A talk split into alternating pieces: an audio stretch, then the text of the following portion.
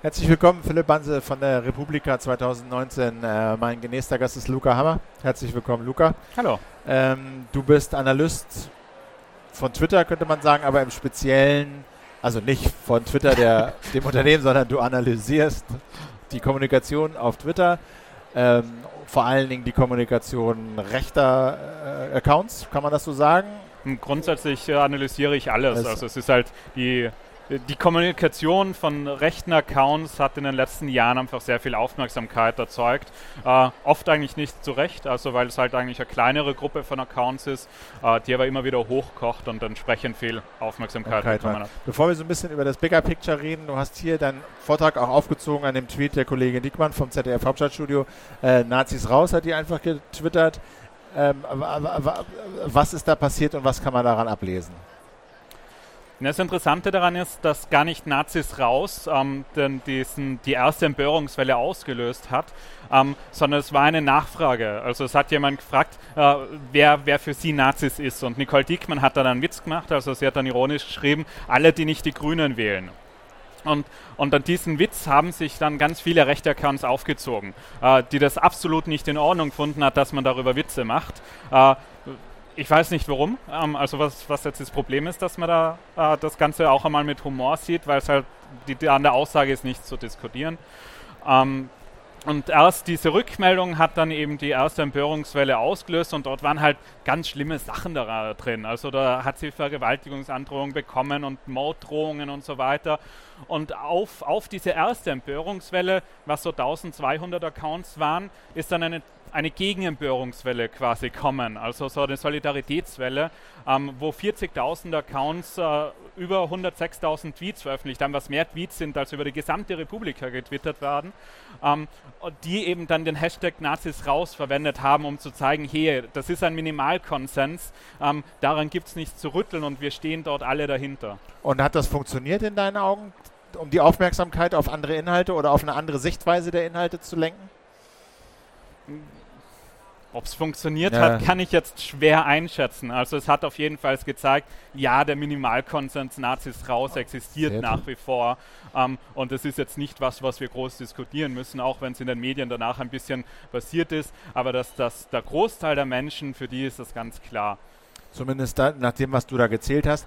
Äh, wenn wir jetzt aber trotzdem mal bei der rechten Twitter-Sphäre äh, bleiben, gib doch mal ein paar Zahlen. Also wie viele Accounts in Deutschland gibt es, die nach deiner Einschätzung rechts, rechtsradikal, rechtspopulistisch sind?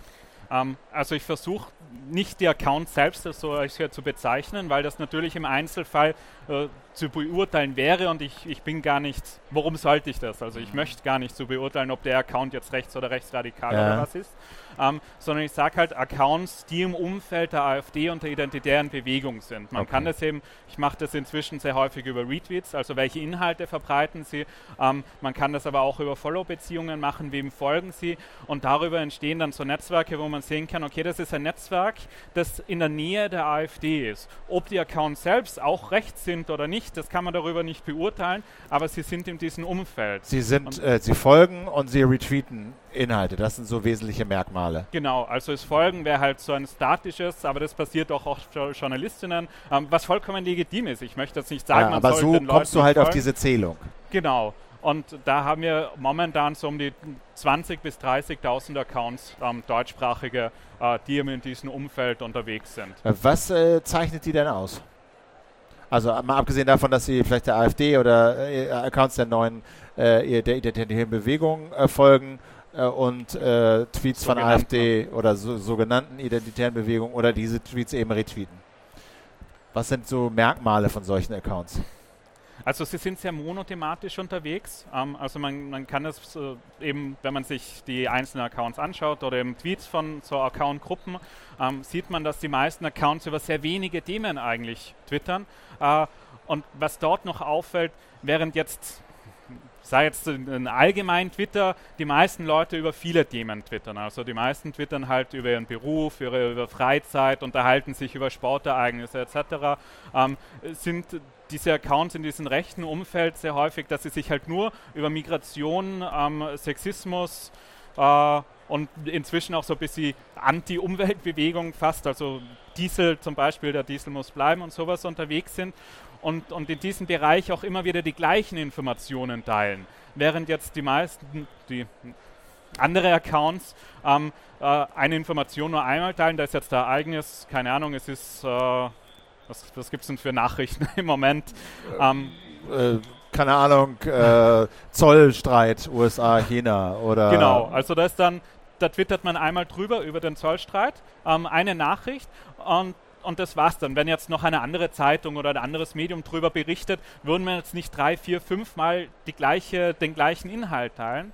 Ähm, aber bei den rechten Accounts oder dem rechten Umfeld passiert es sehr oft, dass zur gleichen Meldung, also der gleiche, der gleiche Kerninformationsgehalt, öfter geteilt wird, immer und immer wieder, auch von unterschiedlichen Accounts, der gleiche Link, ähm, wodurch das so wirkt, als wären das eigentlich viel mehr, also als würde da viel mehr geteilt werden, aber es ist halt eigentlich nur eine relativ kleine Gruppe, die halt sehr häufig und immer wieder die gleichen Themen verbreitet. Jetzt ist ja ein Funktionsmechanismus dieser rechten Kommunikationsstrategie, dass sie halt bestimmte Themen immer wieder, wieder, wieder, wieder tweeten, unter anderem, um eben die Aufmerksamkeit zu erhöhen, um soziale Netzwerke dazu verleiten, bestimmte Themen in Hitlisten weit oben zu platzieren, damit dann andere Medien sehen, oh, da scheint ein Thema im Netz sehr wichtig zu sein, deswegen berichten wir darüber. Und dann ist immer die Frage, inwieweit da Maschinen zum Einsatz kommen. Also, also Bots, ja, ja. um die halt bestimmte Themen immer wieder retweeten, so, letztlich Accounts, die durch Computerprogramme bedient werden, äh, um eben möglichst viele Tweets zu einem Thema zu erzeugen, um den Eindruck zu erwecken, dass es ein besonders viel diskutiertes Thema ist. Welche Rolle spielen Bots in Deutschland? Keine. Das widerspricht der, dem Common Wisdom. Also das, was man häufig hört, was mhm. bestimmte Studien, Untersuchungen von äh, privaten Agenturen ja. auch rausgefunden haben wollen. Ja, das ist das große Problem. Also vor allem, wenn wir bei privaten Unternehmen sind, äh, die dann gar nicht ihre Methodik offenlegen. Also gerade bei, bei der Analyse von Bots ähm, ist es wahnsinnig wichtig, erst einmal klar zu definieren, was ist denn jetzt ein Bot. Ähm, weil, weil erstmal auf den ersten Blick ist es ein Twitter-Account. Ja. So. Ähm, ein, und äh, das, das Bothafte wäre, es ist automatisiert. Also ein Twitter-Account, der automatisiert ist, äh, die gibt es natürlich. Also es gibt viele automatisierte Twitter-Accounts. Fast alle Medien verwenden automatisierte Twitter-Accounts. Wann immer ein Artikel bei meinem Medium erscheint, bitte generiere einen Tweet und verschicke ihn. Genau. Ähm, und inzwischen hat Twitter es auch wieder eingeführt, dass man wieder die Quelle sieht. Ähm, also es gibt ja die offiziellen Twitter-Apps, aber man kann auch eigene äh, Apps quasi programmieren ähm, und dann steht zum Beispiel bei der SZ ist das, glaube ich, SZ-Bot. Also die sagen klar, das ist unser Bot. Ähm, und dann sieht man auch, okay, das ist halt automatisch veröffentlicht worden. Und an Automatisierung ist ja auch gar nichts Böses. Auch wenn, wenn Unternehmen oder Privatpersonen Inhalte vorplanen. Ähm, wenn man sagt, okay, wir wollen jetzt, und Parteien machen das auch ganz häufig, wir wollen jetzt nächste Woche haben wir die und die Themen, die wir veröffentlichen wollen. Wir stellen Inhalte dazu und die werden dann automatisch veröffentlicht. Da ist gar nichts Negatives dran zu sagen. Ähm, und was jetzt in der politischen Debatte ist, ähm, die Social Bots, ähm, also dort ist das Problem, wie sie definiert werden. Äh, es, es gibt so eine Definition, die sehr problematisch ist. Die sagen, dass Social Bots, das sind Accounts, die sich als Menschen ausgeben, aber nicht mehr von Menschen unterschieden werden können. Wenn die tatsächlich nicht mehr unterschieden werden können, dann können wir es überhaupt nicht erkennen. Ähm, aber auf, aufgrund, weil wir wissen, wie Algorithmen funktionieren, ähm, dass, dass äh, wir noch keine Programme haben, die so menschenähnlich funktionieren, können wir sagen, solche Social Bots gibt es einfach nicht. Ähm, jeder, der mit Siri oder Alexa oder mit einem anderen Programm, also einem Bot, ähm, äh, sich unterhält, wird spätestens nach dem dritten Satz merken, dass das ein Programm ist und dass das kein Mensch ist. Äh, dann gibt es noch Social Bots, oder eine andere Social Bot Definition, die einfach sagt, okay, das sind automatisierte Accounts, die sich als Menschen ausgeben.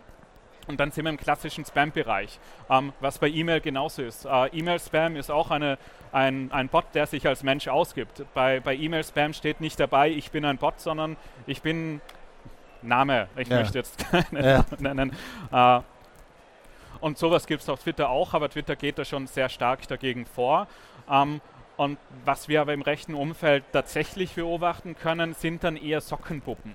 Also wenn eine Person mehrere Accounts besitzt, Twitter erlaubt das auch. Also es ist auch dort wieder, ähm, weder die Automatisierung noch mehrere Accounts zu betreiben, ist grundsätzlich was Böses. Ähm, aber man kann sowas natürlich zur Manipulation einsetzen.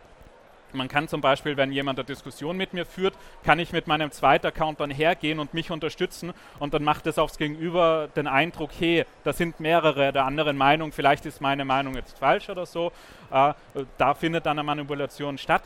Dort ist es aber wahnsinnig schwierig, das nachzuweisen. Und, und das ist schon kein Bot mehr. Also das ist nicht Automatisierung, ja. sondern das ist einfach äh, Manipulation über mehrere Accounts. Und diese Art von Spam, also die ich jetzt so vor Augen hätte, da wird ein Thema, ein Hashtag immer wieder genommen und massenhaft retweetet äh, von verschiedenen Software-Sachen, um diese Aufmerksamkeit zu erhöhen. Da würdest du sagen, dagegen kann Twitter schon ganz gut vorgehen und tut es auch.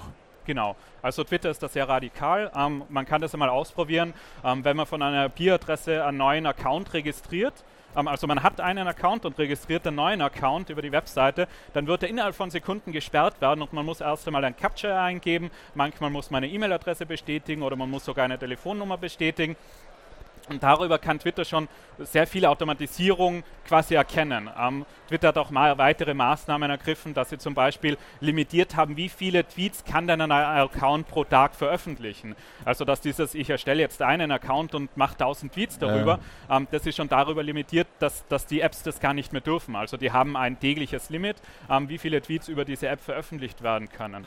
Wo würdest du den Handlungsbedarf sehen äh, auf Seiten Twitters in dieser zu diesem Thema rechte, menschenfeindliche Accounts? Ja, grundsätzlich dort, wo Inhalte gemeldet werden. Ähm, also wo tatsächlich Inhalte von Menschen, menschenfeindliche Inhalte veröffentlichen. Ähm, die werden an Twitter gemeldet und dann muss Twitter eine Entscheidung treffen. Und dort werden derzeit sehr oft Fehlentscheidungen getroffen.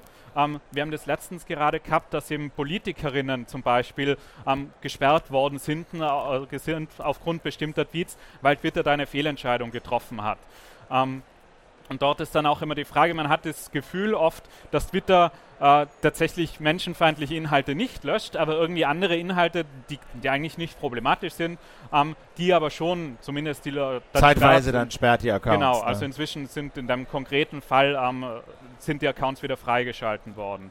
Aber dort ist es halt, sie brauchen eigentlich mehr Manpower. Sie, es brauchen mehr Leute, die sie einstellen, ähm, die sich eben um diese Inhalte kümmern. Sie müssen die möglicherweise auch besser trainieren. Ähm, wo man dann wahrscheinlich auch zu einer Kostenfrage kommt, aber da habe ich zu wenig Einblick, wie viel Twitter dort tatsächlich in Deutschland für ausgibt, wie viele Leute sie dort tatsächlich äh, ähm, ah, angestellt haben. Sie machen das auch über externe Unternehmen. Also Twitter hat in Deutschland kein eigenes Team, aber sie haben bei einem externen Unternehmen ein ganzes Team, das nur für Twitter zuständig ist. Das klingt ein bisschen so, als äh, würde diese ganze Diskussion, die wir bei YouTube und bei Facebook führen, über Manipulationen der öffentlichen Meinung durch Roboter und äh, dritte Interessierte und rechte Parteien bei Twitter nicht so ein Thema sein.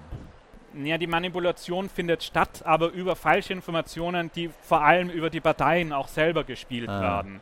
Also wir haben jetzt nicht irgendwelche mysteriöse Akteure, äh, die aus dem Ausland oder so agieren, sondern wir haben einfach tatsächlich Parteien und Einzelaccounts, die Informationen falsch darstellen ähm, oder komplett falsche Informationen teilen. Okay. Das, das kann zum Beispiel sein, ein kleiner Account kommt her, ähm, erstellt so eine Zitatkachel, macht irgendwie ein Bild von einer Politikerin, ähm, schreibt ein Zitat drauf und das Zitat gibt es gar nicht. Erfunden, und, ja.